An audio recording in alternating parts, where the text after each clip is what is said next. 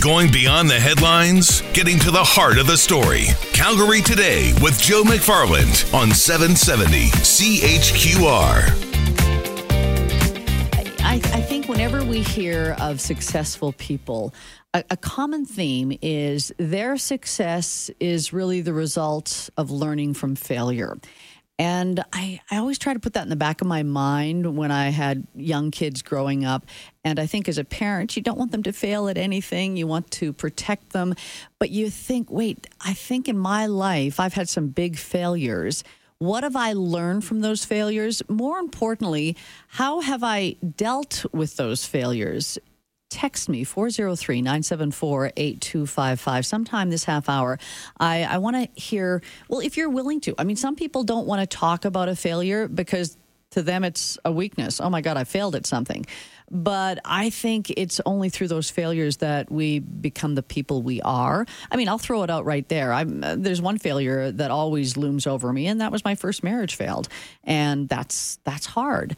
And I often rack I'm racked with guilt sometimes, but then I say, what have I learned from that failure, and how have I become a better person because of that? So I'm just throwing it out there 403 974 8255. Something people don't like to talk about unless you are an associate professor of marketing at The Ohio State University. Selin Malkoc joins us today. Hello, Selin.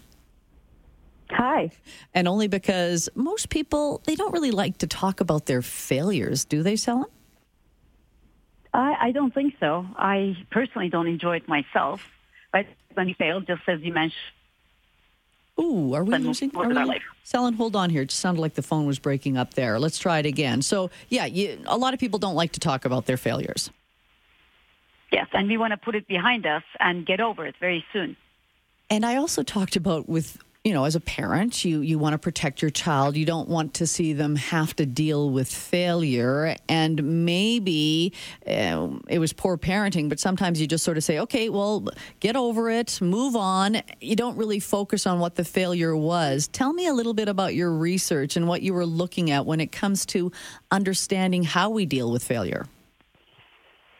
So I think we were just, you know, uh, thinking about all the advice that you're talking about, like how we tell our children, even tell ourselves not to dwell on something, not to focus on our negative emotions and just move forward.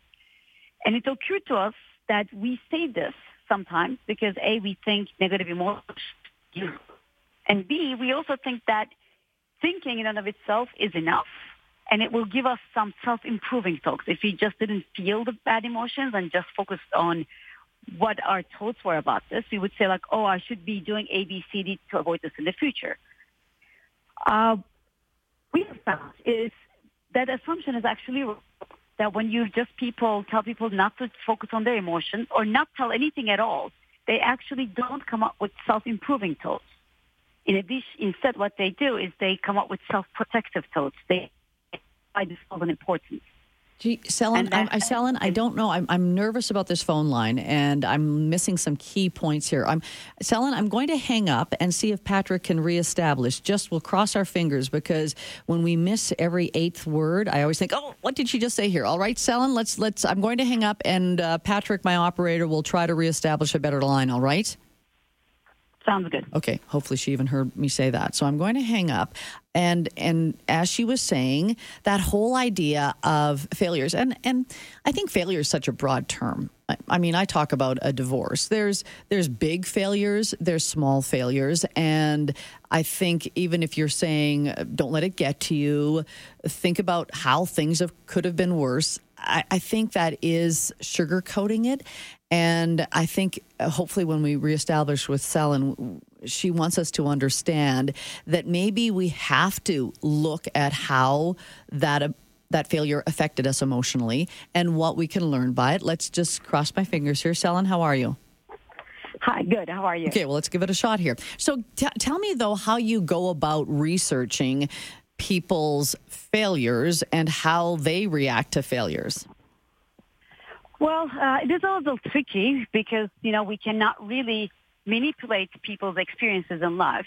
So we take this to the lab and try to induce a failure and then see how people change their behavior uh, in the future. So, for instance, in our studies, we bring participants in. We tell them their task is to find the cheapest priced blender with certain qualities. Mm-hmm. People search as long as they want, and then they enter the lowest price they find. Now, regardless of what they find, we tell them that the lowest price was about $3.20 less than what they have found. So they so failed. we are telling they everyone failed. that Okay. Yeah. they failed. hmm So we are we we are kind of being dishonest because some of them might have indeed found the lowest price, but we tell them that they failed. Yeah.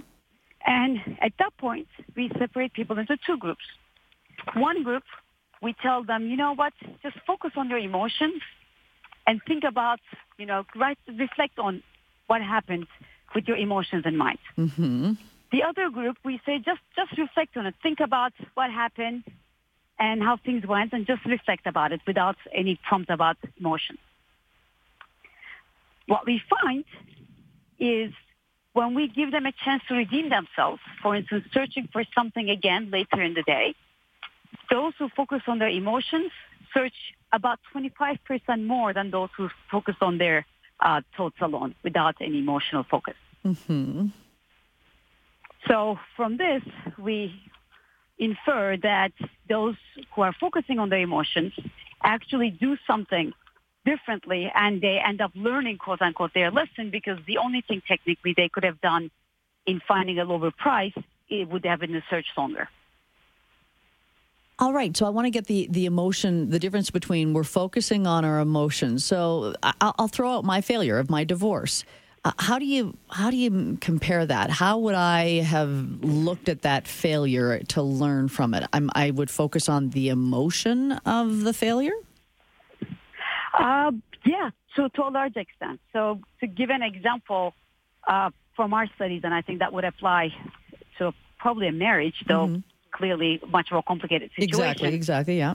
uh, when we ask uh, our participants to focus on their thoughts and ignore their emotions, they say stuff like, well, this wasn't important anyway. It wasn't my fault. It was an impossible task. They attribute the mistake or failure to things that are other than themselves to protect themselves from emotional, you know, hurt. Right. Those who actually focus on their emotions, they seem to realize that this hurts and they seem to get a motivation to not want to feel that again. And as an outcome, they come up with thoughts that actually self-improve in the future. They say stuff like, only if I search longer. Mm. You know, next time I should be actually spending more time doing this particular task because it was about search time in this case. So, So- the, the difference you're saying, Selin, then is looking at our emotions versus just the thoughts of that failure. Is that right? Did I hear thoughts and emotions are the two things? Yeah, I think we, we cannot avoid thoughts and our emotions are, and cognitions are intertwined. Yeah. what we have tried to do is to separate out just thinking and thinking with a focus on your emotions. Hmm. and we find that if people left to their own means, they just want to protect their ego. They want to feel better. They don't want to feel hurt. So they attribute their mistakes to outside factors. And once they actually think about the pain, they get motivated to not experience hmm. this again. So they try to come up with solutions. And as you said, in the case where they were looking at their emotions and how they felt when they failed to find the cheapest blender, I know this sounds funny, but you have to have some kind of a, an experiment going on here. So when they focused on their emotions, the next time they were given that task, they took 25% more time. So they actually were harder workers trying to be successful in turning around that failure. Am I, am I following you? Yes, perfectly. Well, then that's a good thing as well when people just talk about their thoughts. If you're saying we're good at just protecting our ego, I think it's better then for us either to learn from ourselves or to pass on to our children that they should look at how they're feeling, the emotions around that failure, as opposed to protecting themselves from, oh, don't worry, just move on, it's not a big deal. Uh, I think that would be the advice. And if we actually think about it from like, you know, some things that we do with children, it actually follows what we find.